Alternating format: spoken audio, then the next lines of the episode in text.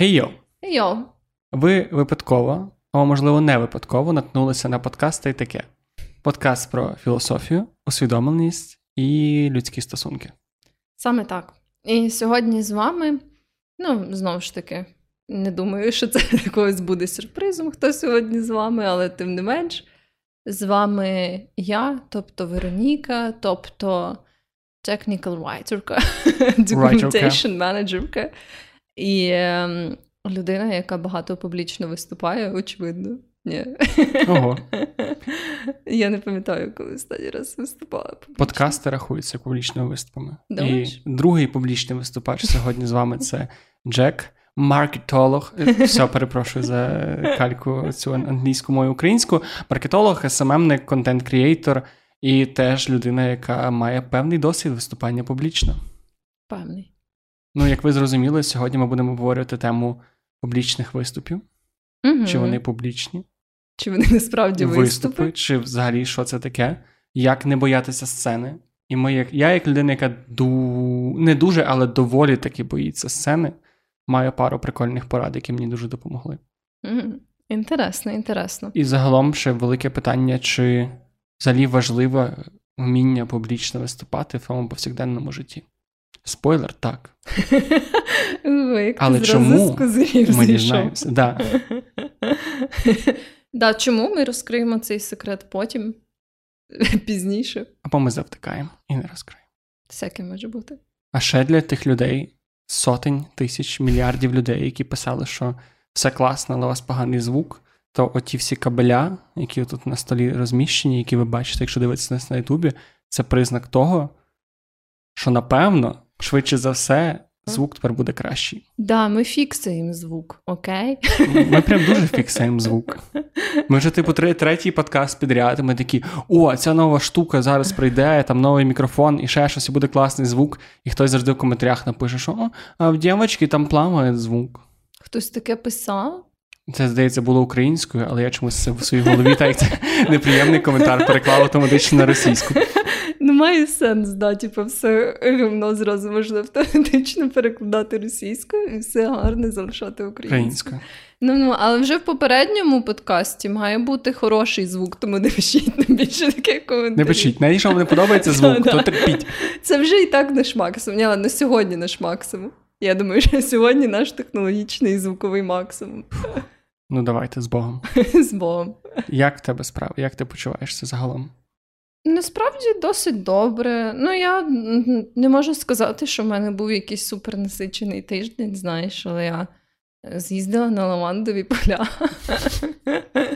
полежала під кущами лаванди. Були непогано. Постояла над кущами І лаванди. постояла. У Тебе є відео, де ти бігаєш між кущами лаванди? Не, нема. То, ти, даремно У мене є тільки фотографії, як я лежу під кущами. Там Ну. було дуже багато джмелів, і ти коли лягав. Жмелів? Да, то слухав, як там годують джмелі. Мені подобаються джмелі, тому для мене це не було dealbreaker ом. джмелі. Да. Прям, тобто, ти би прям взяла джмелян. Коли джміль Ну вони милі, підлітає до бачив, тебе і сідає тобі на плече. Вони пелехатики, а вони супер тупі. Чого? Тому що е, джміль може вбити коня укусом. І він не вмирає після укусу. Тобто в нього є ще один залп, і ще один залп, і він може тебе жалити. Недавно в Закарпатті два мужчини мерли від шершня. І розумієш, що шершень це не джміль, але Ну. все ж таки. Я не знаю. Знову ж таки, по-моєму, якщо до них не бикувати, то вони нічого до тебе не мають. самі бикують. Я щось, ну я от лежала біля них, і вони не бикували до мене. Я просто дуже боюся джмелів. Я мушу Ну, визнати. т- тоді я не рекомендую тобі їхати на лавандові поля. Я чув ті історії з цього, це правда, в- французькі лавандові поля. Знаєш, там є ці відео, типу, як це виглядає в інстаграмі, а як це виглядає в реальності. В інстаграмі там жінка в платі біжить по полю, а в реальності там тупо купа бджіл, купа джмелів, купа якоїсь живності, воно все за тобою літає. Ну там правда багато джмелів. Але мені все одно сподобалось. Це пекло для мене. А там є ще такий великий білий кінь, біля якого можна сфотографувати. Ну він штучний. Але мене потішило, що незважаючи на те, що він штучний, йому прям зліпили е, хуй і яйця, знаєш, вони такі, типу, family friendly локація. От. Але да, ну в общем, було прикольно. Чому у всіх людей, коли вони бачать статую якоїсь тварини, перша думка в неї є хуй? Мене завжди. У мене теж, я не розумію. Я в дитинстві це якось виправдано. Чому в дитинстві геніталії тебе дуже прив... Зараз тебе геніталії не приваблюють? Ну, в сенсі, чомусь в дитинстві, так як, типу, особливо в мене, тому що в мене ще не було інтернету, і, типу, будь-які е, зим... Бля, що я? Куди я куди я ту штуку веду? Просто у мене був дядько, який мені показав, неважно. Е, Що я хотів сказати? А, що чомусь, типу, геніталії всяких пам'ятників нас дуже приваблюють. Ти, Ну, да. ти можеш не визнавати цього, але ти завжди подивишся на хуй. Ну, понятно, Ну, це цікаво, типу, скульптурний хуй, чи там людина перейнялася цим достатньо, чи там, знаєш, як в Барбі, типу ж там ніц нема. Думаєш, оце якраз показує, чи ем, ти був уважний до деталей, чи ні. Думаю, так. А як в тебе настрій? Як твоє життя? У мене був ненасичений тиждень, як не складно згадатися. Але я був на стендапі. М. І я щось останнім півроку дуже сильно залюбився українським стендапом. І я взагалі не жалію, тому що це, цього тижня це був Антон Тимошенко. Він виступав у Львові. І Антон Тимошенко це, напевно, один з найпопулярніших коміків в Україні. Мгм. Я думаю, ти знаєш, що я думаю, дуже багато наших слухачів його знають. І він просто прекрасний. Це такий, типу, це такий гумор, на який можна піти з мамою, з татом, і придумати все, що все, що буде супер смішно. Бо я просто перед тим був на Щегелі, і Щегель це вже такий гумор на любителя. Ми в попередньому подкасті згадували, більше згадувати його не будемо, хоча в нього є кращі речі. Такі Я, до речі, подивилась з ним інтерв'ю з Щегелем, не з Тимошенко, і е, це такий е, яйкс. Ну, там таке, м, У мене просто є одна частина мене, яка така, типу, блін, тупі жарти, не завжди доречний гумор, дивна особистість. А інша частина, яка така, о, мужчина з голим торсом, з хрестом на, на грудях, кричить красиво. Українською кричить. Що ще треба для щастя? Я поняла для себе остаточно, що він мені не подобається як публічна фігура. Ну, А як фігура? Тоже ні. Ого. Ого, нічого те стандартики. Ну добре, ну добре. Ні, я маю на увазі, що тепер, ну, коли він створив для себе такий трохи уєбанський образ в моїх очах, знаєш, то, типу, голий торс не компенсує це гамно. Якось так, Андрій. Я тебе звати Андрій. здається. Якщо ти хочеш повернути Вероніку, пора знімати штани. Але він ніколи мене і не мав, насправді. Я Якщо ти хочеш просто- отримати Вероніку, як твого шанувальника, як принаймні втратити одного хейтера, то ти можеш зняти штани. Ну, я не хейтер, хоча не знаю. Ми вже другий подкаст говоримо з Чегелі, а ми такі, та ми не хейтери взагалі. Ти кожен раз піднімаєш це тему. Бо я переживаю за український стендап. Я знімаю з себе всю відповідальність. Я одягаю на себе всю відповідальність за те, щоб Щегель знімав штани. Все, все, все, все. У мене якийсь сьогодні дуже генітальний, генітальний настрій, пробачте. А що я хотів сказати? А, я хотів плавно підвести до того, що, на мою думку, стендап. По-перше, стендап був прекрасний. Тимошенко, якщо буде в вашому місті, дуже раджу нього піти, підтримати український стендап і якісний, реально ахуєнний стендап. Е, але до чого я вів, що стендап, по-моєму, це найскладніша форма публічного виступу. Це якась квінтесенція виступу на публіку, тому що ти не то, що не маєш не переживати, що вже складно. Ти маєш бути настільки розслабленим, щоб коли ти жартував, люди сміялися. І я навіть коли перед тобою сижу і жартую, кожен раз думаю такий, бля, треба якось відіграти, треба якось. Треба якось ну, щось типу, розслабитися. А там, типу, 200 людей сидить в залі, тому стендап да, для це мене дуже як оце. стресово. Але наскільки я знаю, в стендапі це прям велика частина е, це навчитись приймати той факт, що рано чи пізно ти повністю зафайлиш якийсь свій виступ і жити з цим далі. Бо навіть я слухала, якось так співпало. Ем, багато американських е, коміків і комікес мають свої подкасти, типу, Мгм. які не обов'язково стосуються їхньої професії або гумору, але просто так якось, ну, може, через те, що вони знову ж таки вже люди звикли до публічних виступів. Ну, це для них такий, знаєш, типу, як природнє продовження Це просто всі мільйоніали мають свій стендап і мають свій подкаст. Можливо, да, да. Але суть в тому, що я от слухала, і багато хто з них каже, що ну, в твоїй кар'єрі прям не буде постійності, тому що це все настільки залежить від того, як аудиторія реагує в якийсь просто певний день. Як там в закладі засетапили якусь штуку, як попередньо виступив комік. Ну, тобто, знаєш, що ти якби ну, стільки всіх компонентів, що ти ніколи не можеш бути такий, от я класно підготувався, значить виступ прийде точно заєбісь. Але це справедливо майже для будь-якого публічного Да, виступу. да, да. І Я от е, коли слухала, то мені, до речі, дуже запам'яталася історія однієї чувішки, її звати Крістіна Хатчинсон. Ну, вона така одна з більш популярних американських комікес і дуже таких е, олдскульних, в общем. Типу. Mm-hmm. І вона розказувала, що якось її запросили на шоу. Е, ну, власне, стендап-шоу, де була не тільки вона, а ще й інші люди. І воно щось там називалось, і в назві було слово хай. І вона подумала, що всі мають бути накурені. Типу. Е, що, е, І вона типу, була впевнена, що всі коміки, ну, як більшість глядачів, які там будуть, власне, будуть хай, тобто б'йобані. Типу. І вона розказувала, що прямо перед своїм виступом вона покурила якийсь величезний косяк. І, типу, вона вже почала ніби як відчувати сильний ефект від нього.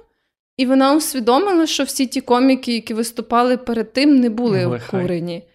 І вона розказувала, що вона так охуїла з цього усвідомлення. І вона просто вийшла на сцену, коли був її виступ, і вона була така. Ребята, коротше, сталася така хуйня. Я думала, що всі тут будуть хай. Е, Я дуже хай, і я не можу типу, зараз жартувати якось нормально. В общем, вона, знаєш, як підійшла до цього в такому ключі, що вона зразу така, типу, підняла цей білий прапор. Мені здається, що це просто дешева відмазка, щоб не коритися перед стендапом. Тому що ти в своєму розумі, прочитавши слово хай, особливо англійською мовою, воно має типу різні конотації, далеко не завжди це ну, щось типу про наркотики. Ти не не подумаєш, що а, напевно, та, оч, це ж очевидно, що якщо в назві є слово хай, типу, то це. Ну так, але вона казала, що там ще був це, походу, в якомусь закладі, який має, знаєш, таку певну стилістику, аля як е, місце, де типу, люди можуть собі там е, курити. І це, походу, було в Каліфорнії, ну, власне, там, де і recreational, тобто повсякденне вживання марихуани, uh-huh. теж легально, тобто люди собі можуть там курити де завгодно і купувати, якщо їм є 21, теж, по суті, як в всіх магазинах. Там, Ну, не в всіх магазинах, спеціальних магазинах, але ніби як будь-які люди, тобі не обов'язково мати медичну там довідку чи щось таке. От. І, в общем, там ніби, як знаєш, була така якась репутація цього закладу, чи що, ну, в общем, що ніби як багато було натяків на це, і вона не супер сильно дослідила це питання, і була така, типу, ну, хай то хай, знаєш, якби що це ніби як було кілька факторів, які її спонукали до того, щоб подумати, що це щось буде пов'язане з курінням трави. Але хіба їх. Ну, це перше такий дивний стереотип, що накуреним людям. Ну, бо я думаю, що багато хто може подумати, що блін, накуреним ти буде виступати простіше. Але мені здається, що це настільки протилежне до правди. Звісно, ні. Я би взагалі, мені здається, я би обісралася, мені треба було не куреною давати якісь спічі. Деколи один раз, е, коли я покурила, мені треба було пояснити, як грати в гру Манчкін, і я взагалі не змогла з цим справитись. От, Тому я думаю, що я би не могла би Закінчилося тим, що просто складаєте дженгу з карт, і такі, типу, я не впевнений, що так, треба було грати Манчкін, але воно щось працює. Я просто була рада, знаєш, це був такий момент, коли е, в нашій компанії тільки дві людини знали, як грати в цю гру. І вони такі, знаєш, очікувально дивляться на нас. І в цей момент я розумію, що я просто не можу нічого пояснювати. Знаєш, типу, в моїй голові просто така мавпочка з барабанами. І я не можу пояснювати, як грати в Романчкін. І тоді моя подруга, яка була другою людиною, яка знала як Нам грати в цю гру. Вона, типу, знаєш, я бачила, що вона теж страглить, що їй треба трошки зібрати себе докупи, але в цей момент, коли вона, знаєш, почала пояснювати ці правила, я відчула таке полегшення, От, як ніколи в житті просто. Тому я думаю, що якби мені треба було прям публічний виступ, якийсь організувати свій, або якби я ще мала, наприклад, е, виступати як стендап комікеса, я би взагалі вмерла, перш ніж я курила би виступала. І це ж не тільки для трави. Типу, є ж оця, особливо музикантів, є оцей такий стереотип, що ти маєш випити собі трошечки перед концертом, і в тебе легше піде. І це ніхуя неправда. Може, якщо ти алкаш, і ти вже бухаєш 30 років, то тебе це трохи попускає від твоєї якоїсь там ломки чи ще щось. Але якщо ти, типу, модеровано вживаєш алкоголь, то випити перед концертом. Це означає, що коли у тебе і так же, типу, типу, високий, не знаю, чи тиск, чи адреналін, коли тебе серце гупає, ти ще вйобуєш е, алкоголь, він або тебе дуже сильно вставляє, або, типу, він дуже тебе сильно вирубає, і, типу, нема цієї середини. А ти пробував так робити, до речі? Дуже трошки і дуже про це пожалів. У мене це ми випали буквально чуть-чуть теж, от типу, перед концертом. У мене багато зараз історій буде про музику. У мене багато саме, типу, найбільше досвід публічних виступів це музичний. Хоча там не було багато, але це не багато, це багато для мене. Ми одного разу випили перед концертом буквально 50 грам коньяка чи віскі, чи щось таке. І, типу, концерт прийшов нормально, але, типу, за рахунок того, щоб алкоголь дуже сильно е, горло подразнює, я зірвав собі горло так, що піздець. При тому, що ніколи до того і після того мене ніколи не було з цим проблем. Інтересно. А от під час цього, типу, і я хреново співав, бо я був вокалістом. Я і хреново співав, і мене підстоблювало горло, і взагалі нікому не раджу цей. Ну, про цю складову я, до речі, не думала. Але мені здається, може, коли ти не співаєш, то це менше актуально? Ну, може. Бо ти кричиш. Але я пам'ятаю, що ті кілька разів, коли ми трошечки пили перед тим, як записати подкаст, ти казав, що тобі заходило більше. Так. Оце, до речі, цікаве співпадіння. І, Але чи можна вважати подкаст публічним виступом? Я от теж хотів тебе запитати. Ну так, чи... да, да, це доволі дивно. Формально це публічний виступ. Але не знаю, для мене, от просто в мене були такі моменти, коли я в своєму підлітковому віці я згадувала за це в наших прям самих-самих-самих-самих ранніх епізодах, там, де взагалі людям, які не, яким не подобався наш попередній звук, то я не раджу слухати ті епізоди взагалі, тому що вас, напевно, знудить після них. От, а, а може, це якраз і є ті люди, які слухали поганий звук, і такі вас став кращий звук, а ми звикли до цього такого поганого і ржавого, щоб на фоні крехтіли якісь штуки. Поверніть відразу арахісової пасти. Оцей звук відра, знаєш, оцей аналогове відро. Не вистачає. Ну, в общем, і коли я тоді, ем, як була учасницею інтернет-радіо, тобто ти е, там, коли говориш, це не як подкаст, що ти його записуєш, да, і потім релізиш. А це ти говориш прям ну, в live режимі, тобто ти під connect чуєшся як е, ведучий на цю інтернет-радіостанцію, і ти зразу в live і говориш. А ти в live і чи тебе є якийсь буфер на 5-10 секунд, якщо ти помилився? Ні, прям нема. А у вас не було, бо це ж на радіо переважно, типу, якщо ти якщо там матюкаєшся ще щось, тебе є типу 10 секунд, які ти нажимаєш, і воно Ну так, але це знаєш, коли ти прям на радіо, а не тоді, коли це там якесь інтернет-радіо, які люди собі ВКонтакті придумали за setup ити. Ну добре, справедливо. От і я тоді відчувала. Прям я пам'ятаю, що я дуже сильно нервувалась. Ну, прям дуже. І я не знаю, мені здається, зараз, напевно, я би вже не так нервувалась, але тоді це, можна сказати, були якісь одні з перших моїх публічних виступів, ще й знаєш, перед аудиторією. Ну, тоді мені здавалося, що ці всі люди в інтернеті такі дуже класні і охуєнні. І я а скільки там було людей? Слухачів? Угу.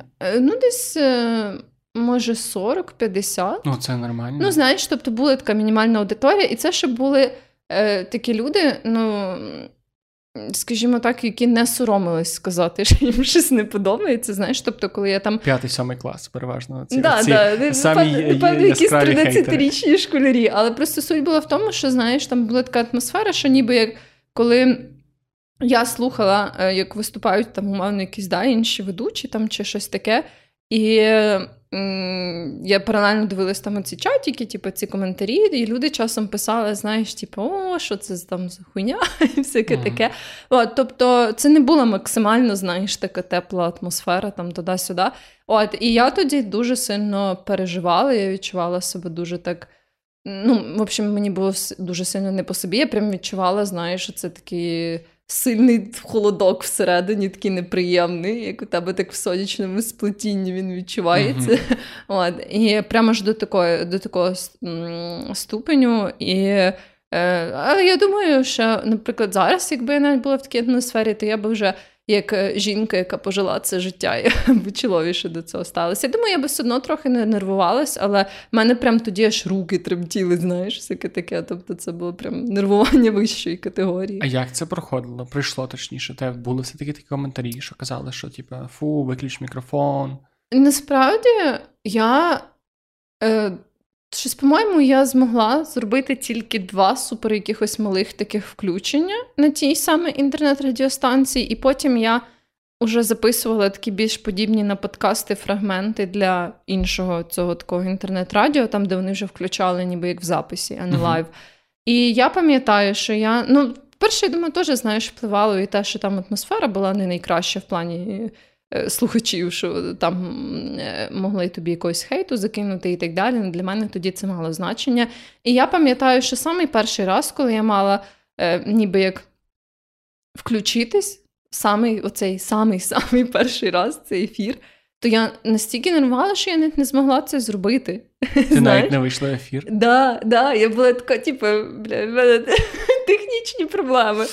Е, І я прям тоді, це вже було так давно, але я ще, знаєш, е, пам'ятаю це відчуття такого, ніби як дуже сильного роздратування на себе, знаєш, ніби яким о, я не змогла це зробити, я така кончена, типу, знаєш, навіть не спробувала. Але оце якраз я теж ще досі добре пам'ятаю, що це був прям такий момент, коли в мене прям буквально дуже тремтіли руки, знаєш. Мені щось там mm-hmm. треба було включати, і в мене так пальчик типу, тремтів.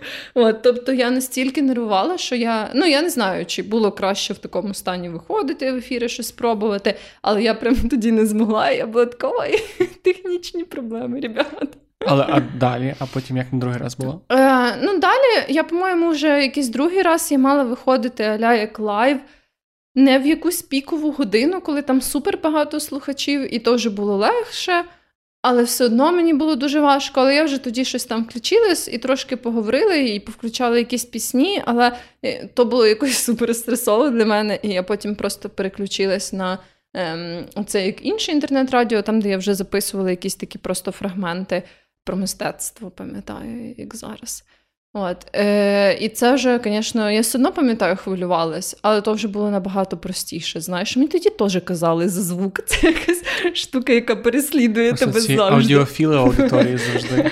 Так, але теж не треба всього сміятися. Ми так звучимо, ніби ми стібаємося з того, що не подобається. Ні, це правда, звук у нас був хуйовий, я сама про це казала. Неприємно, але але, але треба якось від хейту ховатися в собі. Да, да. Е, от тому так. А які в тебе були перші досвіди з публічним ну?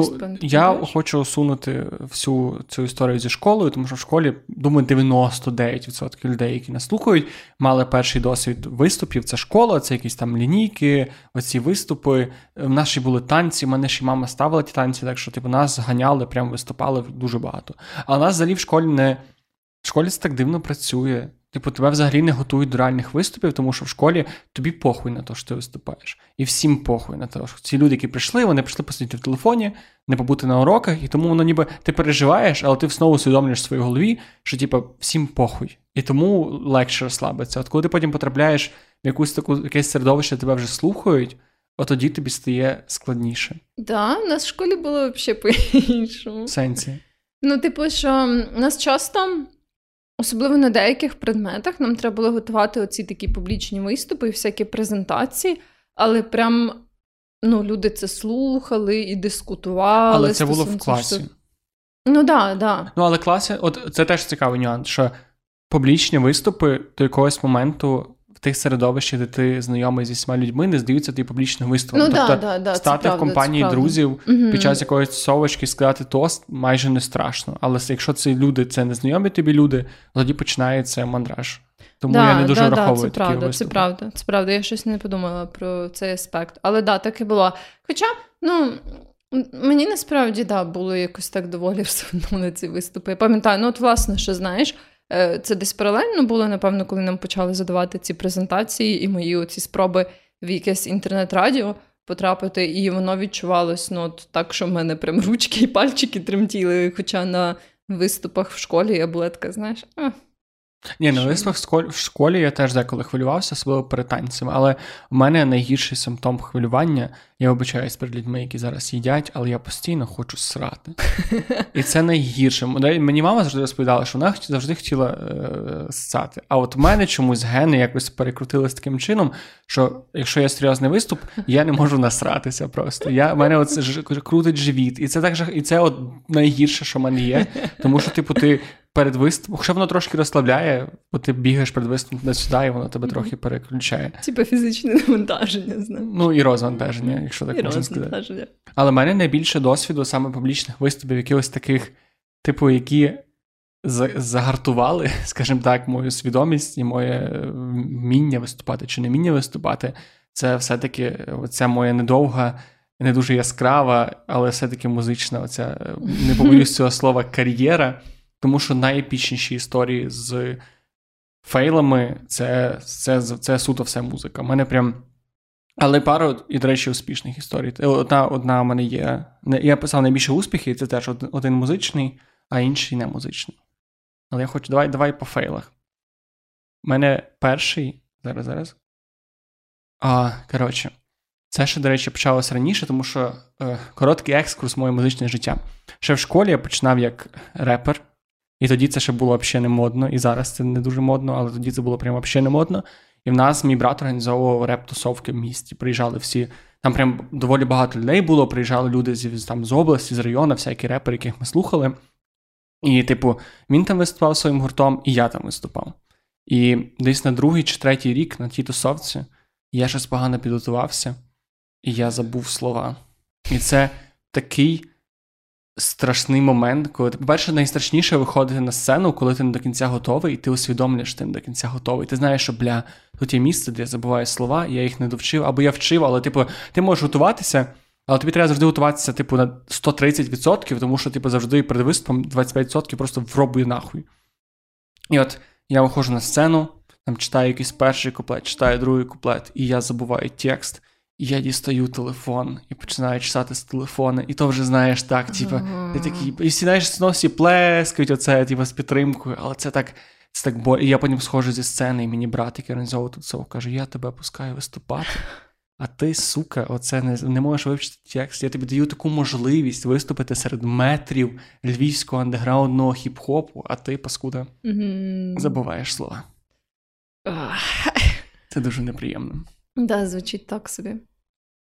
Мені, напевно, в плані фейлів з публічними виступами пощастило, що в мене якось фейли ставались в таких ситуаціях, коли я в більшості, коли я не дуже надавала значення цьому. Ну, типу, знаєш, це було неприємно, але від того, що це не було якась оточення або штука, яка мені самій дуже сильно mm-hmm. подобалась, то воно не так відчувалось, знаєш. Бо, от, наприклад, той умовний фейл, коли я взагалі не змогла вийти да, в цей ефір на цей публічний виступ, то я пам'ятаю, він дуже сильно мене зачепив, якраз через те, що ну, це були люди, які мені подобались, це була справа, яка мені в теорії дуже подобалась. Знаєш, тобто це був такий, напевно, перший і. Можливо, єдиний раз, коли цей файл був прямо ж такий болісний, знаєш, через те, що це була штука, яку я сама вибрала, сама зафейлила, ніби як сама жила ну, з да. цими наслідками. Коли це треба тобі в кінці кінців, то воно найгірше. Ну от, да. Але при цьому я пам'ятаю, що, наприклад, е, в музичній школі в мене було дуже багато фейлів, тому що я, як і всюди, дуже погано вчилася в музичній школі. І е, якби я думаю.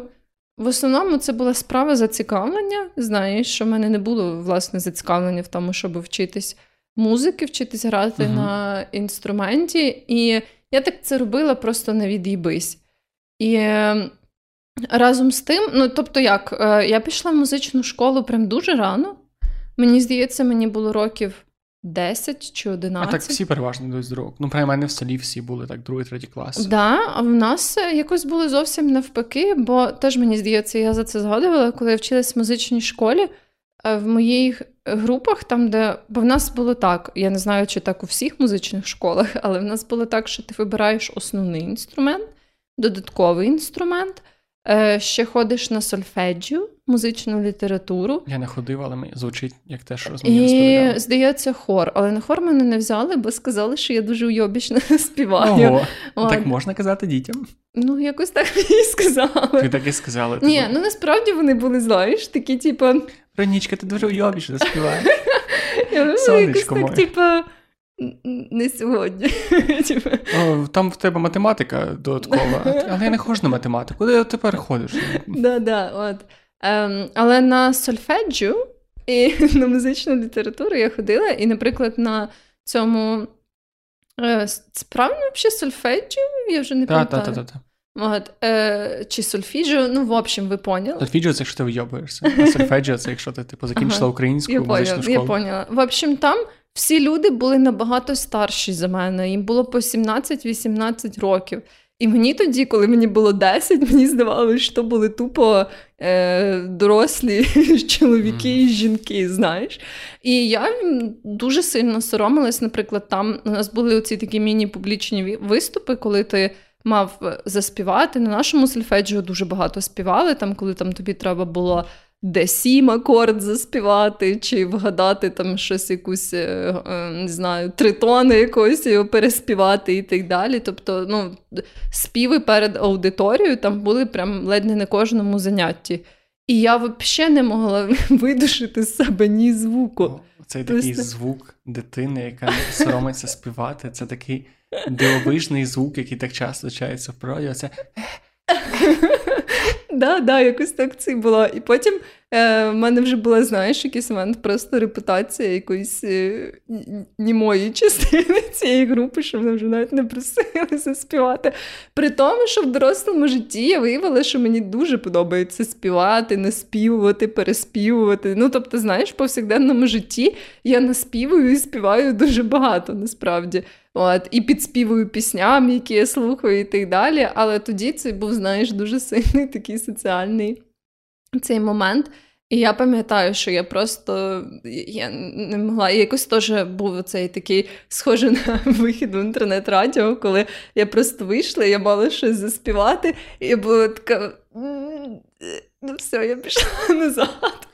І так дивно, що у нас в школі і в школах, я думаю, що це на схожий буде досвід, не вміють працювати, нам взагалі не кажуть про публічні виступи, їх якось не відділяють від цих всіх ранків, сратих і так далі. І нам ніколи не кажуть, принаймні мені ніколи не казали, що дивись, Типу, перед виступом тобі треба розслабитися. Публічні виступи не треба бути готовим. Це морально складна річ. Типу, треба слухати себе. Типу, треба виступати. Mm-hmm. Ну, типу, треба практикуватися. Це нормально, це приходить з часом, нормально хвилюватися. Нам завжди казали, що ти маєш взяти себе в руки і вийти на сцену як чемпіон, як саме якийсь їбать співак, а ти перед тим ніхуя не співав. Ну, і в no, такому да, плані. Да. Тобто нам завжди казали, нас завжди. Форсили це через силу, через те, що ніби це твій святий обов'язок, на тебе вчительки дивляться, мама тобі в школу прийшла, братик твій дивиться з другого класу. Типу, ти мусиш. І ніколи ніхто не каже, це залишається в людей як оцей спогад з дитинства, де тебе вчителька твого природознавства верещить і каже: Виходь на сцену, Олежику. Да, да, типу того. Ну, от у мене, наприклад, в тій музичній школі на сольфеджіо мене не змушували, знаєш, але. Ну, на мене просто поставили це клеймо, що я не вмію цього робити, значить, не треба. Ну, типу... а нахуя? Да, ну, типу, да. ти ж просто прийшла вчитися, нащо тебе вчити, якщо ти, типу, не проявляєш якогось дуже да, екстравертних При тому, що я пам'ятаю, що якось. Я здається, чи то мала походити на якісь додаткові заняття, бо я пропустила там влітку чи щось таке. І е, так виходило, що на цих додаткових заняттях я, по суті, була як тет-а-тет зі своєю викладачкою з. Тобто, uh-huh. ну, була тільки я, і вона вже не була цього елементу аудиторії. І я співала при ній, знаєш? І вона була така, типу, от у тебе непогано виходить. Але вона тупо О, ти вмієш говорити. А, вона тупо забила на це хуй. Ну, типу, я не хочу її, знаєш, прям звинувачувати, або що просто це більше, мені здається, репрезентативно взагалі про цю всю штуку з публічними виступами в музичних школах і звичайних школах. Що, ну, типу, навіть то, що ти можеш співати там з вчителем наодинці.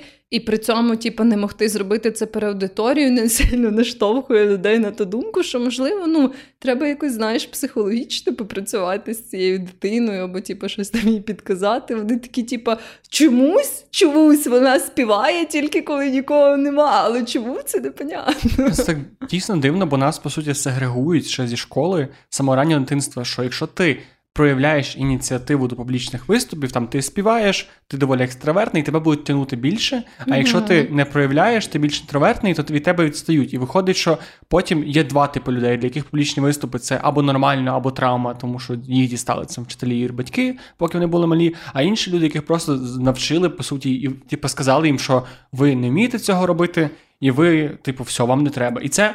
Ще має сенс сценарії, типу, коли це школа і ранки, і ти розкажеш віршик, але потім людина виходить в доросле життя і розуміє, що а мені треба на стендап вийти перед колегами. А у мене тут вебінар, а я прийшов на якусь лекцію, мені треба задати питання, а в мене труситься колінка. Ну, а а просто я там не знаю, хочу бути музикантом, uh а я там якийсь там подкастер, і мені страшно говорити в аудиторії, і всяке таке. І це дуже погано, що ніхто нам навіть не не вчить нас цього і не говорить з нами про те, що публічні виступи це теж свого роду якесь не мистецтво, але теж практика, теж навики, теж да, розвивати. Да, що це нормально хвилюватись, що це нормально ну, не могти щось зробити і так далі. От знову ж таки, Ну, в мене всі насправді, мені здається, файли були зосереджені саме в період дитинства, підліткового віку, і потім воно вже якось було простіше, бо ніби як, по-перше, ну вже не було такого оточення, ніби як і активностей, які аж так сильно тебе спонукали. Це вже ніби якось відчувало, знаєш, більше як мій вибір.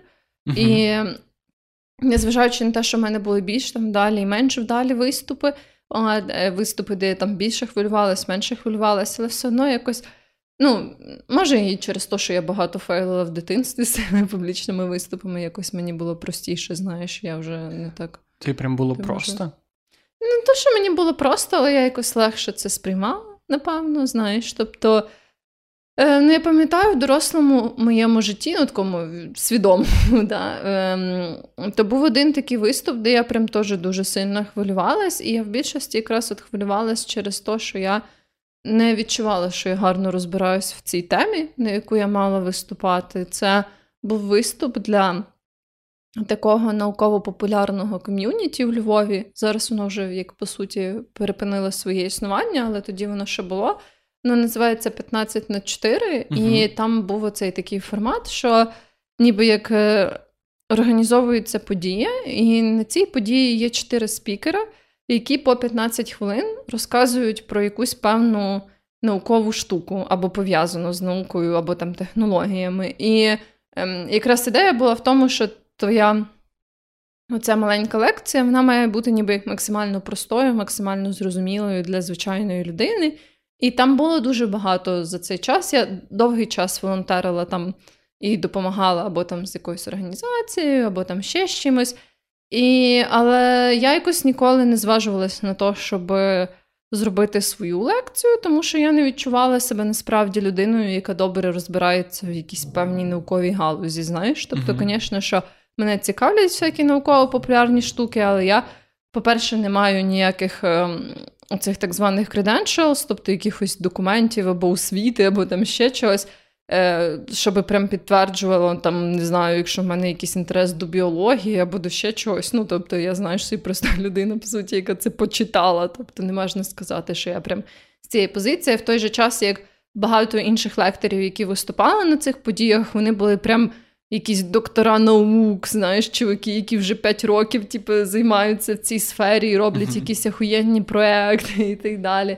От, І в якийсь момент так вийшло, що Е, ці ребята, з якими ми організовували е, всякі події, вони там часто жартома питали мене і мою подругу, яка теж там волонтерила і теж ніколи не хотіла робити свою лекцію. Вони часто на жартома питали, знаєш, типу, ну що там, коли коли вам захочеться зробити свою лекцію. І я завжди думала, така ні, ні ніколи. От. Але м- в якийсь момент, не знаю як.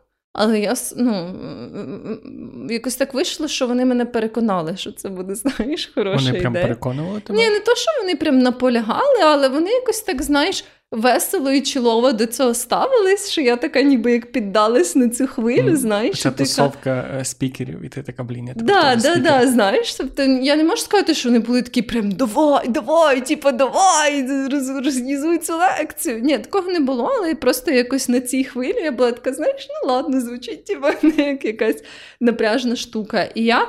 Власне, е, це ще було, по-моєму, через те, що я якраз мала вже захищати свій диплом. Е, по cyber security, захист інформації, на якому я власне вчилась. І вони були такі, знаєш, ну типу, ну ти вже захищаєш диплом, ти типу, можеш заодно зробити а, якусь типу, презентажку. Диплом ти ж готувала щиро, ти ж маєш якусь базу знань, ти ж диплом написала. От. І знаєш, я була така, типу.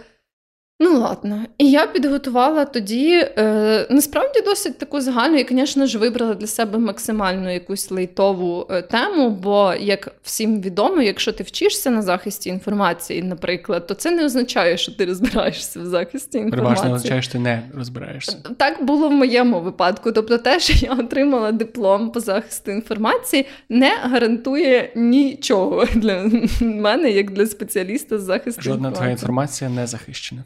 От. І е, я, коротше, вибрала таку тему, що просто ніби як основи безпеки в інтернеті. Знаєш? Uh-huh. Там якісь, я пам'ятаю, я розділяла рівні, ніби як якщо ти супер параноїдальний, якщо ти менш параноїдальний, якщо ти, типу, взагалі тупо базові штуки хочеш зробити, щоб е, якось себе убезпечити. І тоді ну, ще мало людей користувалися VPN-ами, ще щось, ще щось. Тобто були якісь речі, що там люди, знаєш, робили якісь банківські перекази з публічних Wi-Fi і так далі. Ну, тобто, е, зараз уже ця. Штука з кібербезпекою вона стала насправді поширенішою серед людей, і люди починають якось ну, сильніше за це паритися, якось усвідомлювати, навіть просто звичайні користувачі. Ну і от моя лекція була направлена на те, щоб ці всі основи розказати таким, типу, умовно, звичайним людям. От, І навести якісь приклади, коли це знаєш хуйово, якщо в тебе немає ніяких ще базових типу, цих правил з кібербезпеки, того, як ти користуєшся своїми девайсами. І я так тоді хвилювалась, просто піздець. Тому що там ще, і знаєш, умовно виступали якісь чуваки, типу там генні інженери, і особливо мене нервувало те, і що. руками. Те, що після цих лекцій, 15 хвилинних, там, де я давалось 5 чи 10 хвилин на питання від аудиторії. І зазвичай до всяких знаєш, інженерів питання були, типу, ну, доволі охуєвші, як на мене. Рука.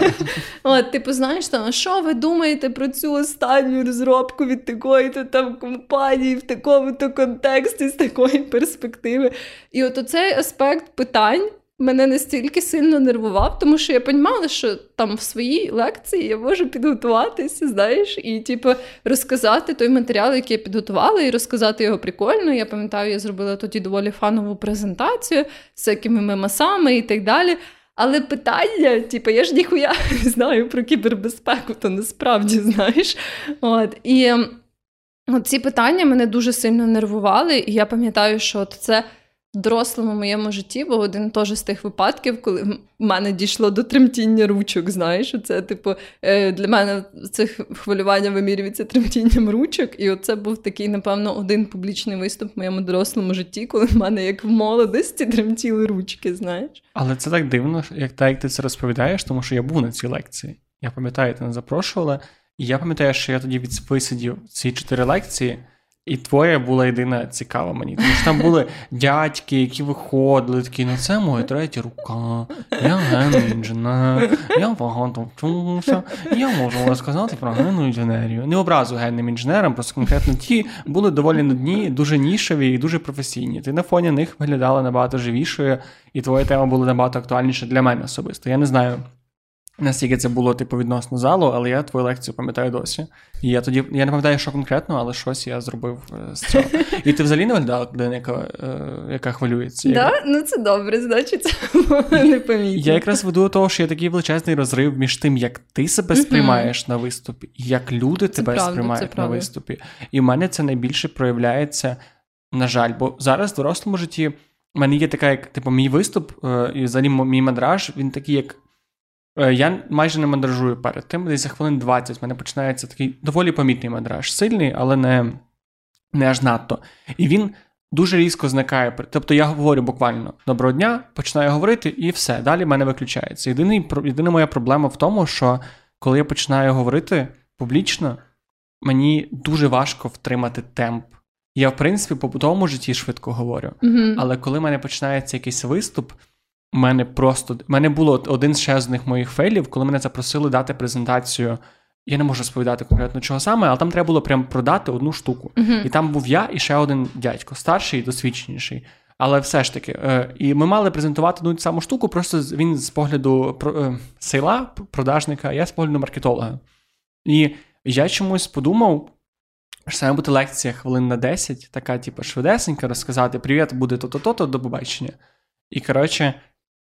Так і сталося. Я почав. Я почав мені такий, типу, доброго дня, Я відстрілявся просто за 7 секунд, вообще без емоцій, без нічого, просто як як, як робот-наратор просто в'їбав. І такий подумав, що все класно. А потім, і я такий, ніби та то не дуже мене цікавить, це така додаткова презентація. А потім починає говорити цей чувак, а в нього прям презентація. А він прям такий: ви знаєте то-то. Хм, чи думали ви колись про то? І він прям починає роз... аудиторію розкручувати, з ними взаємодіяти. І я розумію, що я на фо... на фоні цього чувака виглядаю просто як толпойоб.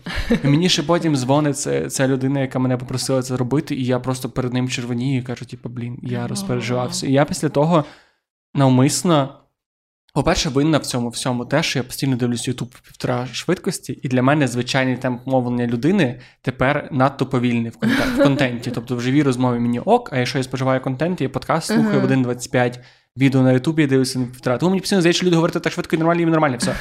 Вот. І коротше, я тепер собі вибудував таку штуку, що перед кожним публічним виступом я десь хвилини три говорю якийсь текст, але говорю його ось так максимально повільно. Не справа в артикуляції, а саме в тому, щоб повільно його виговорити. І, типу, повільніше, ніж тобі треба говорити. І це якраз так, хвилин реально три поговорити, затупитися максимально, і потім, типу, мені після цього мандражу оцей, типу, буст моєї швидкості якраз доводить мене до адекватного рівня сприйняття для людей.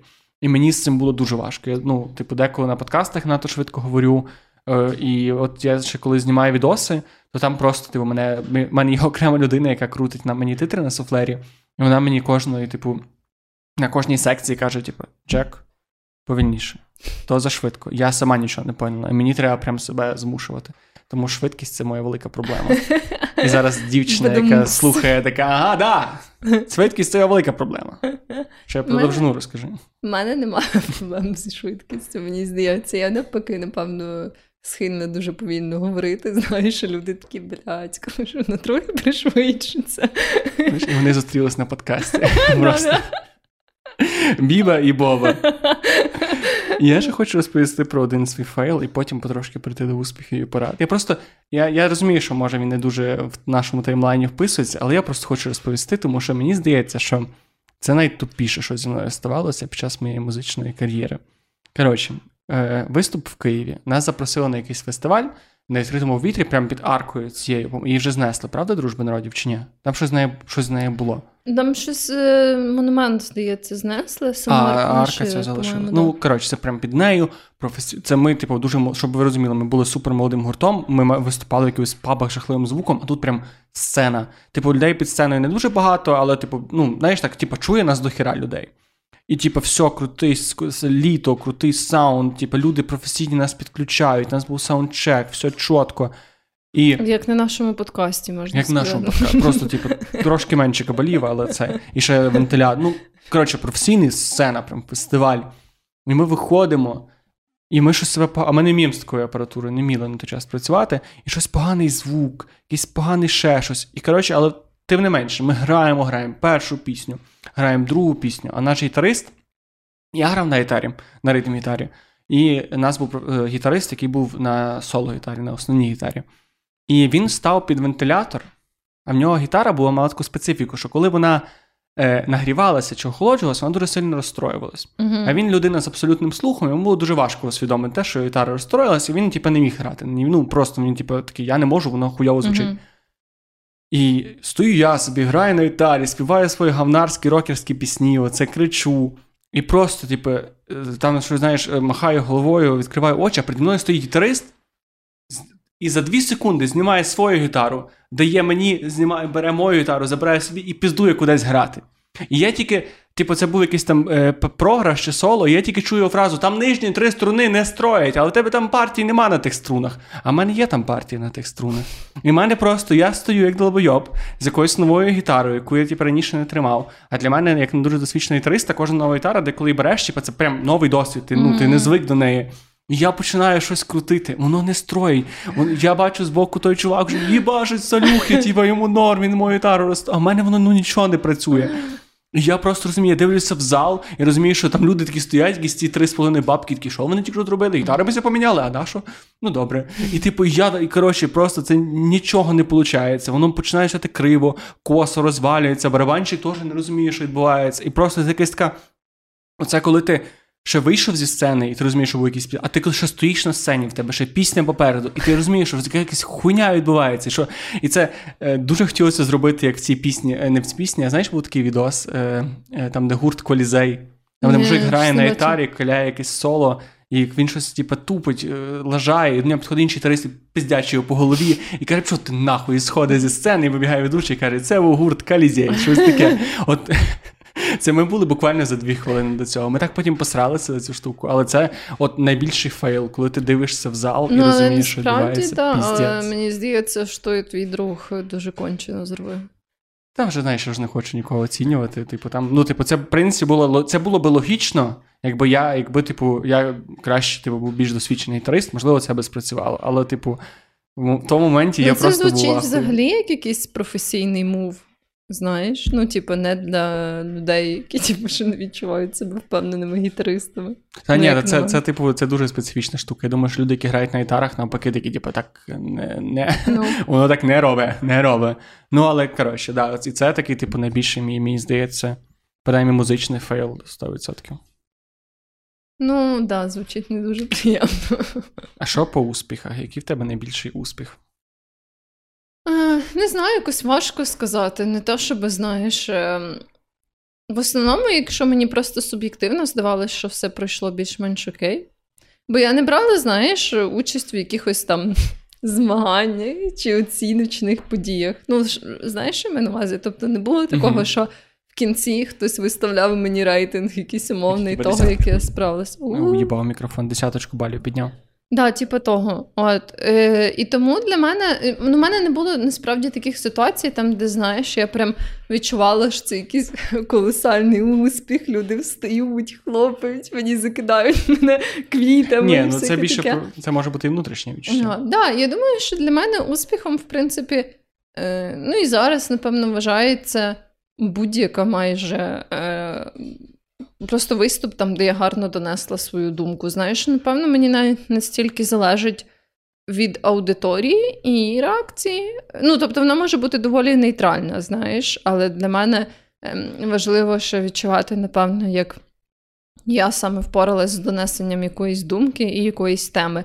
Ну, очевидно, коли це такий умовно публічний виступ на роботі, то. В основному це просто знаєш, наскільки там люди поняли, що ти хотіла сказати, наскільки вони переконались тим, що ти хотіла сказати, якщо це, наприклад, якась штука, де ти розказуєш там переваги одного способу, а не іншого. Да? Тобто uh там ем, очевидно, що коли я можу когось переконати, то я вважаю це успіхом. Хоча я би не сказала, що для мене автоматично фейл, якщо от в таких ситуаціях я не змогла когось переконати своїм виступом. Ну, бо все-таки, типу, це життя, не знаю. От. Тому я, напевно, якось ем, сприймаю успіхом більш-менш всі.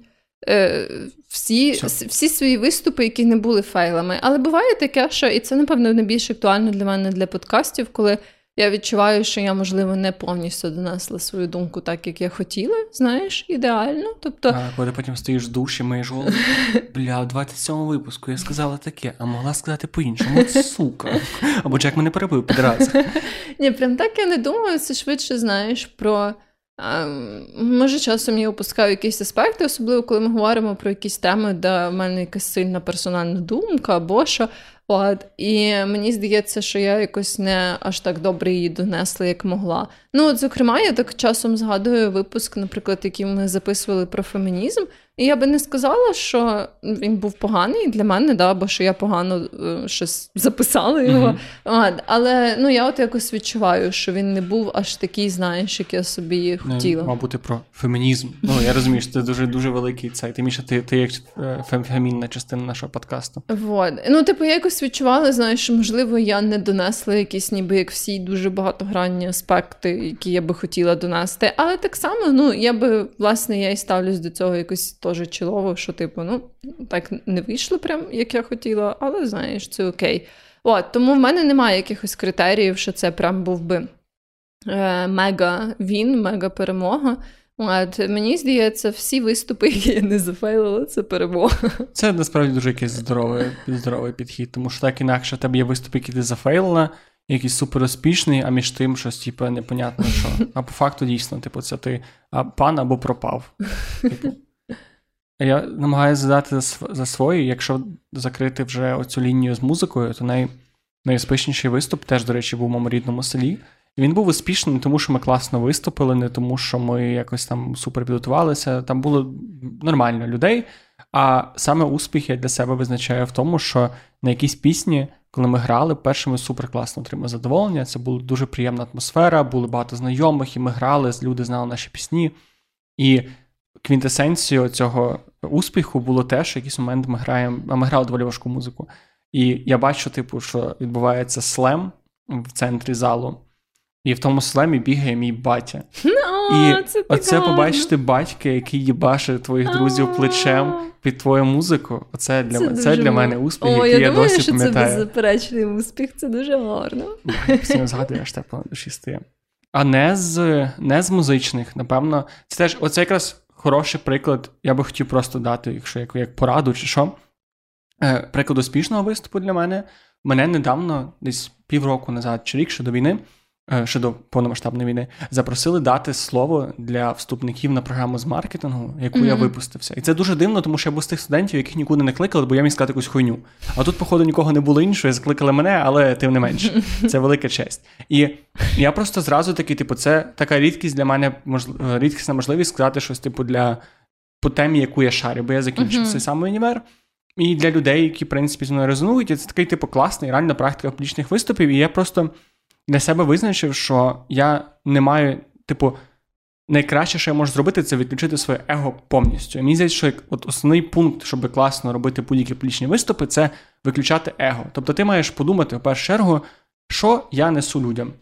Типу, який мій меседж, що я можу сказати як людина з цим досвідом, з цим життям і з цією ситуацією, оцим людям, які будуть мене слухати, щоб їм було корисно. Тому що ніхто ж не думає про тебе, коли ти виступаєш. Ти навіть на концерті ти думаєш, вау, який класний виконавець, але ти завжди думаєш, блін, о, як мені зараз класно. Ти, по суті, людина, яка виступає, це якась ефемерна сутність, яка для тебе доносить якийсь меседж. Деколи ти будеш нею домахуватися, але переважно в середньому, ну, якщо тобі байд, ну. Якщо ти не маєш якоїсь предвзятості до людини, то ти оцінюєш тільки її меседж. І от я просто подумав, що я можу сказати цим людям, щоб було корисно мені, коли я йшов туди вступати. Я написав спіч, і він дуже класно зайшов. І для мене саме цим критерієм було те, що люди, типу, плескали, сміялися, коли треба, коли там були якісь жарти, і підходили до мене потім і казали, що це було типу класно. До мене там щось п'ять людей підійшло, сказали, що о, дуже дякую тобі за цю лекцію. Угу. І оце якраз такий для мене був не основний урок, що по факту хороша презентація це коли ти не думаєш про себе. Це коли твоя ціль це донести якусь штуку, Мгм. і Да, тобі стає настільки простіше, бо ти перестаєш думати, Боже, а як я буду виглядати, а як мене то, а що про мене подумають. Ти приходиш думкою, що цим людям це треба, Угу. тому що ти приніс їм те, що їм ти оцей прометей, який приніс їм вогонь знань. І ти похуй, ну типу, хочуть вони, хочуть, хочуть обмазуються тим вогнем, хочуть не обмазуються, але ти скидаєш відповідальність на цих людей, і мені здається, що це а. Правильний підхід до е, публічних виступів, а Б простіший підхід до Да, я думаю, виступів. він полегшує тобі, знаєш. Е- однозначно це стане. Бо ти ніби як переміщаєш цей фокус з того, як ти можеш опіздюлитись на те, як ти можеш ніби допомогти людям. І це. Просто ти не можеш опіздюлятися, типу, е, навіть якщо так, то ти можеш вийти і бути якимось там, типу, кривлятися, погано говорити, швидко говорити, але все ще, типу, ти такий, ну, типу, я все одно приніс вам меседж. Типу, Вогонь. да, вогонь, я приніс вам вогонь. Запал. У вас в школі теж була така штука, що на перший або цей останній дзвоник, да, здається, так це називається. Ну, я Е. і перший, і останній. Ну так, да, да. Е, у вас теж було таке, що вас запрошували якихось ем, випускників, які мали, типу, давати оці такі дуже життєві, надихаючі, мотиваційні промови. Може, і було, але я не пам'ятаю. Мені було дуже похуй на тих випускників. Я просто пам'ятаю, що в нас е, була така штука, і я часом собі уявляла, знаєш, як я буду доросла і прийду теж в свою школу і зроблю якусь таку дуже пафосну промову, знаєш, типу про майбутнє для мальців, для молодіжників. От. А тепер я щось розумію, що я навіть якось і не знаю, що би я сказала, в тому сенсі, що Я би сказав, stay hungry, От- stay foolish. да, да. Ці такі промови, знаєш, е, у мене якраз з ними було найменше досвіду, коли ти не говориш якусь конкретну інформацію або там, типу, якусь конкретну тему розкриваєш. А саме отакі, де ти просто, ну, як от для випускників, знаєш, що ти, по суті, маєш ніби як не поговорити там про кібербезпеку чи про маркетинг, а от чисто така, знаєш, Надихнути. пафосна. Да, пафосна мотивуюча промова. І я ніколи не мала з таким досвідом, в мене якось не було таких нагод. І зараз я навіть не знаю, що би я сказала, от, наприклад, для молодіжників, які випускаються зі школи, знаєш. Мені здається, що треба казати в таких випадках те, що ти би хотіла почути на їхньому місці. Угу. Ну просто, типу, що тобі не вистачало? Що ти така, що в тебе було в житті? що Мені така, не «А, вистачало, щоб вони були коротші, якщо чесно. Бо там Що ті коротше? люди промови, бо ті люди так А. розходились на 20 хвилин. І я завжди думала, якби я була на їхньому місці, я би тупо за 5 хвилин це би розказала. Не будьте тупими, дякую. Не будьте тут тупими, не знаю, не займайтесь сексом без презервативу, не е, пийте тоді, коли вам вже погано, спиртні напої, і все. Не робіть погано стоки з кондиціонерів. Да, не робіть погано стоки з кондиціонерів і що там ще? Е, приймайте ванну. О, Дякую, насипала солі людині з душем на рану просто. Що хотів сказати? А, як ти думаєш, ця порада під час публічних виступів уявляти людей голими працює? Думаю, ні.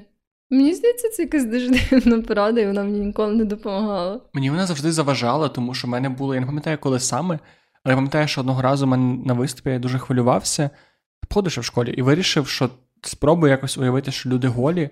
І я щось настільки завтикав, поки уявляєш, ти думаєш, ти уявляєш, намагаєшся побачити, процеснути цю всю графіку, знаєш, зарендерити це зображення. І я просто завтикав слова, тому що уявляв свого зауча Ну. без штанів. Ну, типу, от, типу, от весь досвід. Але натомість порада, яка мені дуже допомагає, це. Типу, не дивитися, якщо ти дуже боїшся залу, в тебе саме трусяться ніжки, типу, не дивитися на всіх людей, а знайти собі одну, типу, одну людину в одному а, кінці. те, що ти розказуєш їй. Да, але саме Ага. тебе типу, типу такий трикутник собі зробити зліва, справа і по центру Ага. далі, щоб не виглядало, ніби ти втикаєш просто на одну людину. Ну, да, да, це і просто, типу, кусочок туди, кусочок туди, кусочок туди. І воно настільки простіше, тому що ти ніби починаєш говорити одну людину, і ти дивишся на цю людину. Єдине, треба вибрати на якогось долбойоба, який буде в телефоні втикати, Ну, який да, буде да. тобі рожі корчити, але так то. Типу, Тому друзів друг не вибирати, да. Ну да. Але я, до речі, ніколи якось не вибирала собі конкретну людину, хоча це звучить як е, е, якась ну, дійсно допомагаюча штука. Щось в мене якось не, не приходило мені цього. Мені це допомагало. Ну, я читала про це насправді, але я щось на мене не виходило це втілити, бо я якось завжди. Не знаю, просто всіх роздивляюся, знаєш, поки говорю. Ти просто тоді можеш уявляти всі голову. Ну так, да, але типу, що толку з того? Що то не знаю. Класно. Класно. Класно уявляти всі голими, коли ти не просто стоїш на сцені і нічого не робиш, коли тобі нудно. Да, да, коли там в черзі стоїш, такі, типу. Але коли ти паралельно маєш щось розказувати, то це мені здається Це ускладнює. так прикольно, а, я, до речі, не знаю, мені, от я пробувала кілька разів пити заспокійливо перед цими самими жорсткими виступами, і мені нічого не допомагало. Мені здається, Я не знаю, це мене дуже. Мій єдиний досвід заспокійливим це валеріанка, щоб краще спати, мені допомагає. Ну, от я пробувала якусь валеріанку, і я пробувала ще барбувал. Я не знаю, що це взагалі ну, е, нормально. Ні, Е, мені, мені теж, до речі, пам'ятаю, коли я хвилювався, моя мама намагалась мені в'їбати барбовал. Ну от я випила барбувал, мені взагалі не помогло. Нічого не відчула. Просто я потім його взагалі подарувала своїй сусідці по квартирі, бо вона сказала, що вона його часто п'є. Я була така. Напевно, це Барбувал? Та, да. Я не знаю, я чув легенди. Я не знаю, мені дуже складно сказати. Мені здається, що е, в чому проблема е, з вживанням будь-яких е, речовин до виступу. Не знаю, може, це не, не науково неправдиво, це якийсь мій такий емпіричний досвід. Що ти коли виходиш, ти настільки пітнієш, переживаєш, що з тебе просто вилазить все. І типу, і той алкоголь, який я пив, я не відчував дію алкоголю десь через 7 До речі, секунд мені після здається, початку. що це є оце така штука, як ніби знаєш, коли е, тож по тому, як працює людське тіло, якщо ти п'яний, від того, що ти підеш в суперхолодний душ, ти не протверзієш насправді, але тобі буде здаватись, що ти трохи протверзів через те, що в тебе багато адреналіну з'являється від цієї суперхолодної води. То мені здається, це теж трохи схожий ефект з публічним виступом, що коли ти знаєш трошечки випив і розслабився, цей адреналін уже від того, коли ти виходиш на сцену, якщо ти хвилюєшся, він нівелює цей ефект. Ну, от я про це кажу. Тобто, що по суті, все, що ти вип'єш до того і після того, це буде така, типу, плацебо, тому що воно все, все вирівняється. Да, да. Ну, барбавал не працює точно. Я навіть не знаю, чи він працює за межами публічних виступів. Може, треба буде колись зробити серію подкастів під різними дозволеними заспокійливими, типу там Валеріанка, Барбувал, Біфрен. І просто так дійдемо до якоїсь наркотики, мені здається, через через Якийсь занекс, типу, всяке таке. сотий епізод, і ми вже такі Веронік, де парбував? Де сука парбував? У нас було дві пачки. Де друга пачка? То крамплі. Сама ти крапли, де? Це ж повинні пускати зразу. Чи думаєш ти, що публічні виступи треба кожній людині? Ми почали Да. з цього, а давай. це- Я думаю, так. Да. Бо як мінімум, навіть якщо твоя робота якимось чином максимально не пов'язана з виступами перед аудиторією, ну, майже у всіх сферах діяльності, навіть не обов'язково на роботі, вміння гарно сформулювати, донести свою думку в якихось стресових обставинах це супер важливе вміння. І мені здається, воно супер гарно практикується якраз таки на публічних виступах.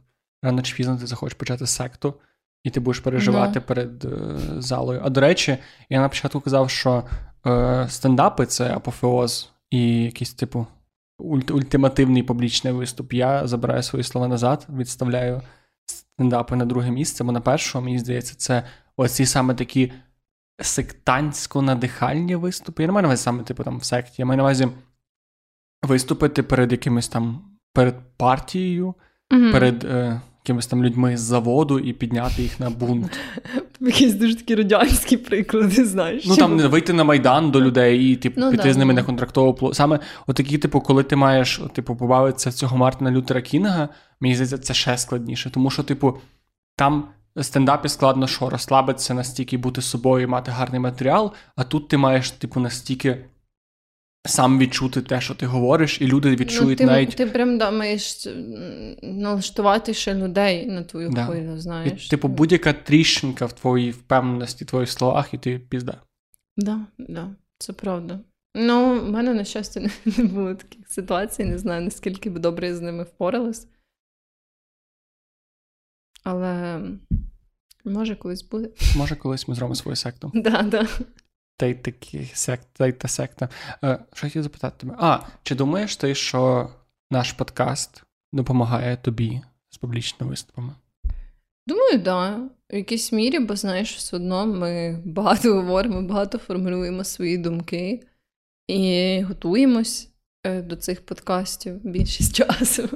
От. І, ну, тобто, воно все одно, ну, я думаю, це anyway практика. То, що я усвідомлюю, що це, знаєш, будуть слухати інші люди, що це не просто така повсякденна розмова, наприклад, між нами. От, вона все одно якось міняється. Ну, не те, щоб аж радикально, наприклад, порівняно з тим, як ми просто щось обговорюємо, да? але все одно є оцей момент того, що є якась аудиторія і так далі. Швидше змінилось те, як ми щось обговорюємо. Тому що в мене навіть коли нема, нема камери, мікрофона, ми з тобою просто говоримо, то я все ще такий. Хм. Як би сформулювати цю думку по-правильному? Як би це якось так сказати, щоб якась там Іванка з Франківська посміялася? Ха-ха, і Джек мій. Що це хотів? У мене такого нема, до речі, але не знаю. Нема мікрофону, нема подкастерського настрою. Ого, ого, яка ти. Я не вмію так легко переключатися. Тому, але я думаю, що допомагають. Думаю, що допомагають. І е, в мене якось останнім часом було менше таких прям класичних публічних виступів перед аудиторією, перед аудиторією, але я все ще ем, маю якісь, знаєш, виступи, там презентації на роботі час від Мгм. часу, ще щось. І е, взагалі все, що пов'язано, ну от уже не з виступами, а просто з говорінням. Мені для мене це прям така одна з найлегших частин, знаєш. Тобто ти на цих інтерв'ю, е, коли ти шукаєш роботу, я е, багато щось говорю, і деколи я, знаєш, ем, я говорю, і я просто типу говорю, говорю, говорю. Типу, я якось відчуваю себе, що я просто ніби як уже майструю, знаєш, ці речення, якось так, типу, Ти ж хоча- дізнаєш мікрофон, і така тебе ставиш. Да, Хоча сенс взагалі не в тому, знаєш, але я прям вже якось екстра ці такі речення будую, типу виражаючи ще щось там заходжу в якісь ці е, відгалуження, і я така в якийсь момент, знаєш, так зупиняю себе. Така, Така, е, зайнято. да. Перепрошую. Але ну, деколи може це відіграє і на краще, тому що принаймні на останніх співбесідах, коли я от шукала роботу взимку, Дуже багато людей казали мені, що їм дуже сподобалась розмовна частина інтерв'ю зі мною. Звісно, потім вони казали, але ваше тестове завдання не виправдало наших очікувань. Але знаєш, саме від розмовної частини вони переважно були в захваті. Е, тобто, ну, можна сказати, що я дуже гарно можу говорити, а на ділі я ну. Ви знаєте. Ну, подкаст не робить тебе хорошим спеціалістом. Да, це правда. Між у нас подкаст взагалі не про те, чи ми займаємося на роботі. Так, да, да. Взагалі не про те. Ладно. Але, ну, в общем, а мені ще було цікаво, е, як ти відчуваєш, наскільки впливає мова, е, якою ти робиш якийсь виступ або промову на твою впевненість під час цього, на твій скіл? Ну, впливає. Ну, в сенсі. Ну, я маю на увазі персонально для тебе, так як ти людина, яка доволі добре знає там і українську, і англійську, як ти відчуваєш суто твій персональний досвід. Понятно, що якщо типу, там буде людина, в якої суперпочатковий рівень англійської, вона може бути охуєнним оратором українською, але в неї не буде такої впевненості англійською. Е, я не знаю, у мене я дуже, в принципі, доволі впевнений в своїй англійській, але я дуже маю мало досвіду. Ну, там презентація якогось там проекту, розмова з колегами, ще щось, ще щось, да. Але от вийти на сцену. Наприклад, я дуже давно хочу почати знімати відео англійською, я не можу наважитися частково. Просто от мені, ем, як сказати, є речі, які набудовуються через українську, там впевненість собі, розуміння, що я хочу mm-hmm. сказати, розуміння, як будувати думки, як, в принципі, вивести якийсь сторітелінг, як е, сформулювати думку. Mm-hmm. І мені вистачає для цього рівня англійської. Але в мене включається інший аспект, того, що я менш пластичний в плані mm-hmm. того, що я можу сказати, словарний запас помітно помітно менший, і я не настільки готовий до якихось там неочікуваних інтеракцій, або, типу, впевнений в якихось там форс-мажорних обставинах. Плюс включається те, що я переживаю свій акцент, і я не типу починаю думати, що окей, я говорю речі, а чи не сприймає вони зараз мене, знаєш, як оцього, типу. Бака Гайдзіна якогось е, україномовного, типу, це. Тому мені здається, що мені все ще англійською доволі складно презентувати. Плюс в мене немає такого досвіду. Поняла, поняла. Ну, я е, думаю, що будь-яка, напевно, не людина англомовна, а для якої це друга мова, там або якась енна. Я думаю, що найголовніше це прийняти свій акцент, знаєш, бо дуже важко позбавитися його прям повністю. От, ну це нереально, мені здається. Але його можна донести до, типу, є ж ці рівні акцентів, коли він, типу, напряжний, майже не напряжний, прикольний і відсутній. І от типу до цього прикольного теж треба дійти. Ну да, да, але це теж, знаєш, така дуже суб'єктивна штука. Як ти будеш знати, чи твій акцент прикольний чи ні? Це все впевненість собі. собі. Будь-який акцент, типу, да, з дуже певним їбалом. І ще дуже наскільки ти гарний. Знаєш, як людина, наскільки ти А красивий. це всюди працює. Да, да. Напевно. Тобто, я думаю, якщо ти дуже красива людина, і ти говориш якимось просто ужасним, незрозумілим акцентом, всі будуть такі вау. Ось є ж ці відоси, там якийсь типу італієць, який такий, типу, накачним да, толсом да, волоссям, да. говорить коламно англійською, всі такі, а, і якийсь типу стрьомний маленький італієць, який говорить так само, всі такі, е. Да. да, це лукізм. Якщо ви красиві, вам простіше виступати публічно. Е, коли я ще, ну, в мене не було прям таких, здається, виступів перед аудиторію безпосередньо, але так як я записувала це там якісь інтерв'ю або, знаєш, подкасти англійською, там, де я багато говорила. От, і, Ну і ще робочі, звісно, теж всякі презентації і так далі. І я деколи помічаю, що в якийсь момент є такі слова англійською, які я ще не багато вимовляла в голос, знаєш, uh-huh. і вони мене прям конфузять. Типу, і я така, я їх кажу, знаєш, вимовляю. І в якийсь момент я думаю, що ну, нормально їх кажу. Може, я одного разу 10 хвилин пояснював значення слова ethical. При тому, що американцям, при тому, що потім я гляну, я ніби правильно його вимовив. Да, Деколи е, от у мене була така штука, що якось я говорила з чуваком з Канади, і ми говорили просто про цей артикль «the» в англійській. І я така кажу зе, і він такий, боже, ти так странно його вимовляєш. І каже щось типа зі, знаєш? І я така кажу зі. І він такий, о, ні. І я така, Ой, так не люблю цих оце. Ні, От язик трошки там не під тим градусом поклали, я чую. Да, що Але деколи це якось так сильно впливає на їхнє розуміння. Ну, конкретно з цим чуваком не було такого, але У мене бували такі ситуації, знаєш, коли ти там трошечки не так скажеш умовно слово ethical, да, і вони такі, типа, what? При тому, що коли хтось говорить українською, навіть типу, з абсолютно диким акцентом, Да, я кажу, дякую. ethical. Hello, everybody. Добрий день, everybody. О, типу, ти, ми розуміємо чомусь, а типу англійці, Да, які такі, о, тут артикль не знаєш, не не левіоса, а не левіоса. Да, да, якось так, це доволі дивно.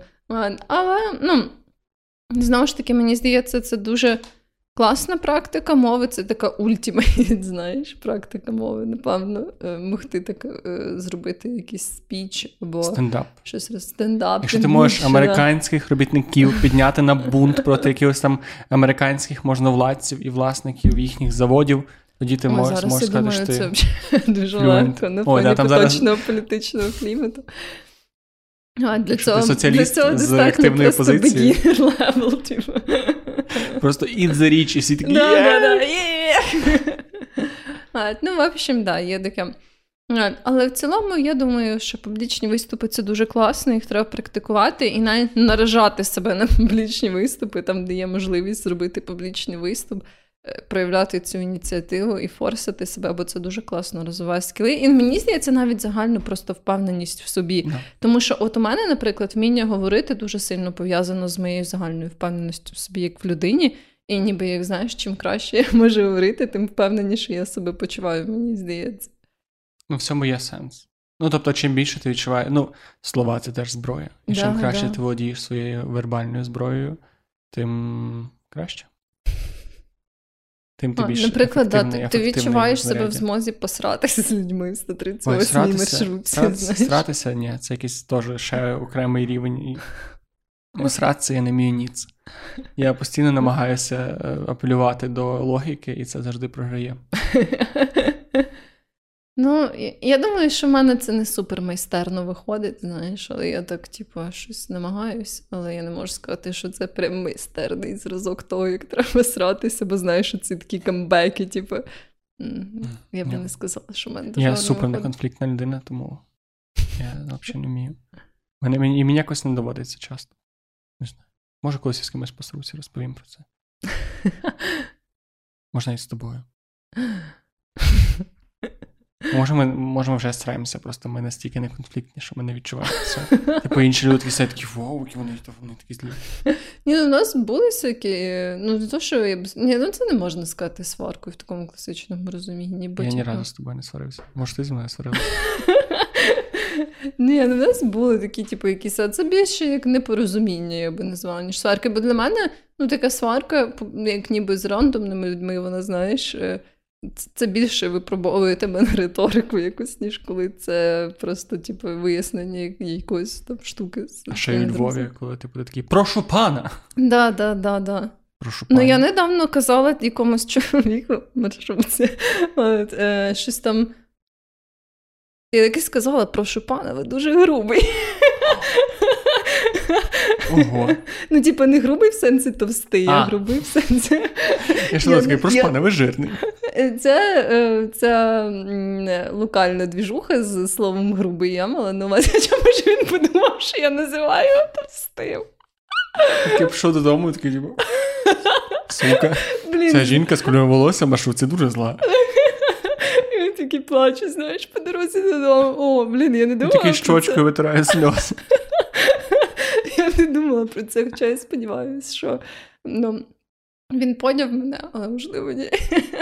Так як все-таки це Львів. А як тоді львів'яни заміняють слово грубий, коли вони хочуть сказати, що ти грубий, а не товстий?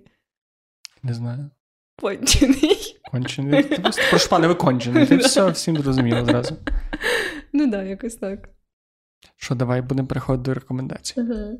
У мене є рекомендація. Я дуже надіюсь, я не знаю е, конкретний відділ часу, коли вийде цей подкаст, але надіюсь, що він все ще попаде в цей золотий сезон лохини. Я раджу всім нашим підписникам купити собі відерку. Ну, не відерку, там такий пластиковий контейнер лохини.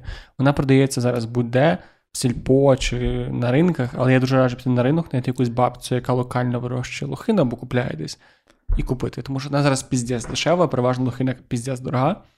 І попасти в цей сезон, особливо якщо ви не їли лохину раніше, а є люди, які чомусь не їли лохину раніше. Лохина це топ. Зараз сезон лохини. Я раніше радив спаржу, так що я вам хуйні не поражу. Купіть собі лохини. Лохина це топ, я Лохина. погоджуюсь. Найсмі... Єдине, що є дивне в лохині, це назва. Да, це правда. Все решта взагалі чітко. Типу, ви не лох, якщо ви купляєте лохину.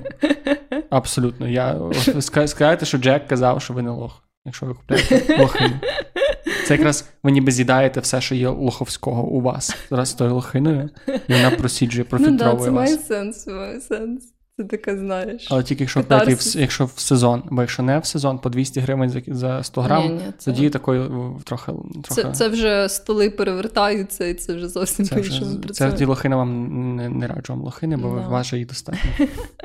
так, тобто купіть лохини. Моя рекомендація, я не знаю, вона можливо буде актуальна для дуже малого відсотка людей, тому що вона польською мовою. Але мені просто так сподобався цей подкаст дуже сильно, ну прям дуже сильно, що я не можу його не порекомендувати. Але там доволі, але там доволі проста мова, тому якщо раптом ви знаєте або вчите якраз польську, то ну, її доволі легко розуміти. Вони говорять доволі артикулятивно. І він просто дуже класний. І не треба продовжувати рекомендації, Вероніка. Люди можуть просто типу не послухати.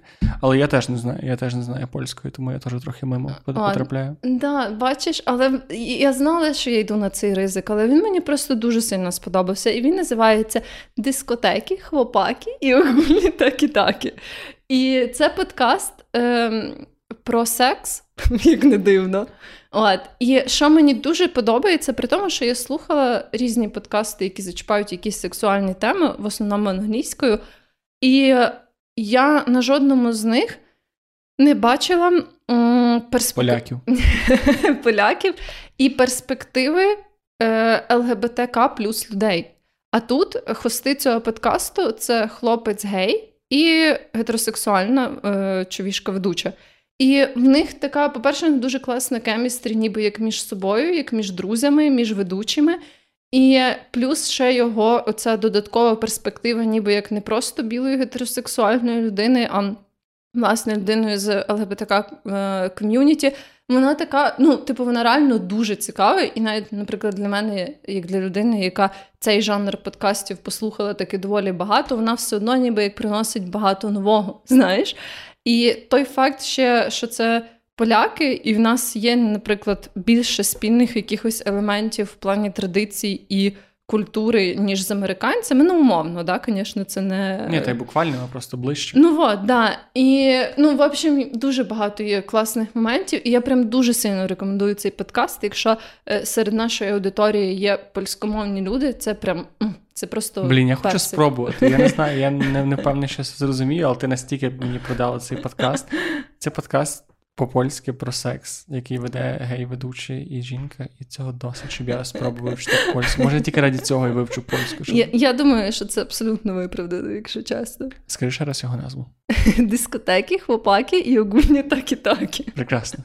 Прекрасно.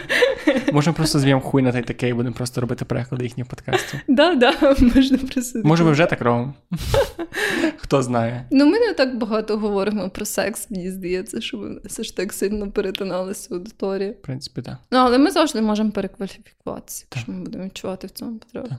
Я не обіцяю, що ми прям повністю перекваліфікуємося в цьому плані, але подивимося.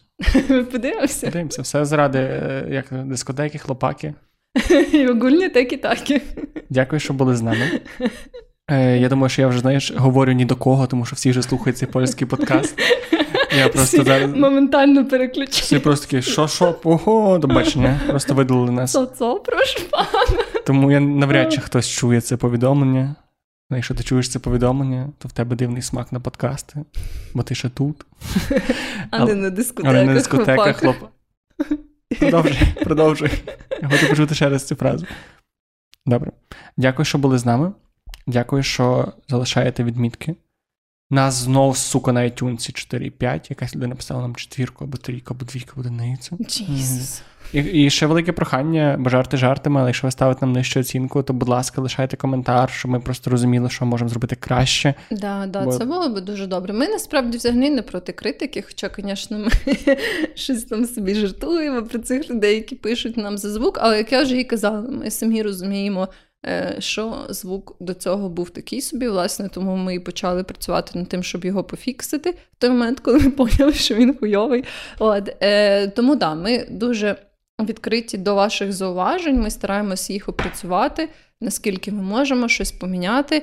Е, Ну і так, звісно ж, це суб'єктивні штуки, але навіть ваша суб'єктивна штука може нам дуже допомогти. Да, і плюс зараз у нас є достатньо невелика аудиторія наразі, щоб ми могли опрацювати всі, все, що ви нам все, що ви нам пишете в коментарях на будь-якій платформі, буде почуто, тому що поки що ми просто фізично це встигаємо робити. Тому не знаю, чи поки що. Я надію, що поки що. Не те, щоб я не хотів вам відписувати, просто, типу, стає більше Поки, і більше. Ну, ми не стали аж такі суперпопулярні, у вас ще є шанс. Що є шанс на нас достук тільки на Патреоні в закритому чадіку. Да, да.